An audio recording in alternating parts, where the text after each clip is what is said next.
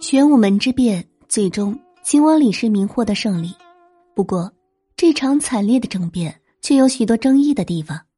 第一，太子建成过于自信，一箭被射中，似乎是天意。按常理说，太子党的力量，尤其在宫中的军事力量，是远超过秦王府八百亲兵的。兼之太子设立了长林军，还可以调动御林军，又有齐王府的助力。几乎是稳操胜券，却没有想到太子李建成过于自信之下，还没有来得及调动兵力，猝不及防，就被李世民一箭射死。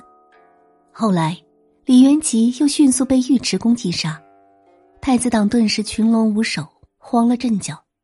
也许这就是天意吧。若李元吉先一箭射中李世民，李建成一时未死，情况会不会反转呢？没人知道。第二，李世民视为爱将的秦琼又去了哪里？关于秦琼是否参加玄武门之变，史书上的记载是模棱两可的，各种说法都有。有说参加了，也有说秦琼保持中立，没有介入这一场兄弟之间的争斗。实际上，秦琼也参加了玄武门之变，因为李世民发动的玄武门之变主要考虑三个地方：一是玄武门。要挡住太子李建成、齐王李元吉他们的精锐力量，二是灵狐殿，务必要在殿前击杀太子李建成、齐王李元吉，而逼高宗李渊让位；三是秦王府，要预防李建成、李元吉的人马攻进。李世民考虑到秦琼的身体状况，便安排他坐镇保护秦王府。因在玄武门、灵狐殿两个地方。李世民就顺利完成了玄武门之变的预期胜利，以致秦王府这个地方，史家就没有更多的着墨记录。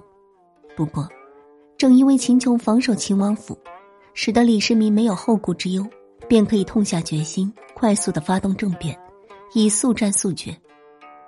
只是，对同事操戈不那么认同的秦琼，在李世民登基称帝之后，渐渐远离朝堂，常以称病为由。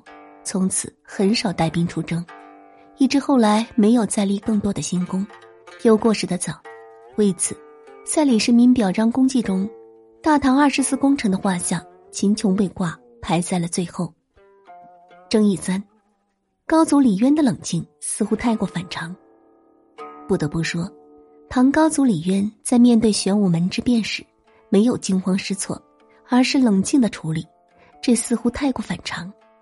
按照常理说，李渊完全可以下令动用御林军围剿，可是他面对带甲上殿的尉迟恭没有露齿，反而假意问计于裴萧等人，竟然默许了李世民的中位。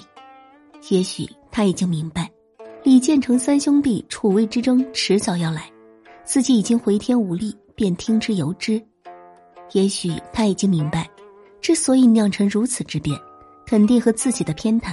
失控有很大的关系，所以高祖李渊在次子李世民兵戎相见下，采取了息事宁人、上位给李世民的处理态度，避免了来之不易的李唐江山血流成河，导致回到了秦末支离破碎的惨状。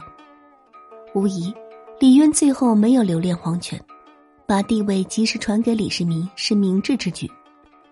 于是，有了后来的辉煌大唐。这，应该就是高祖李渊无奈之下最好的选择吧。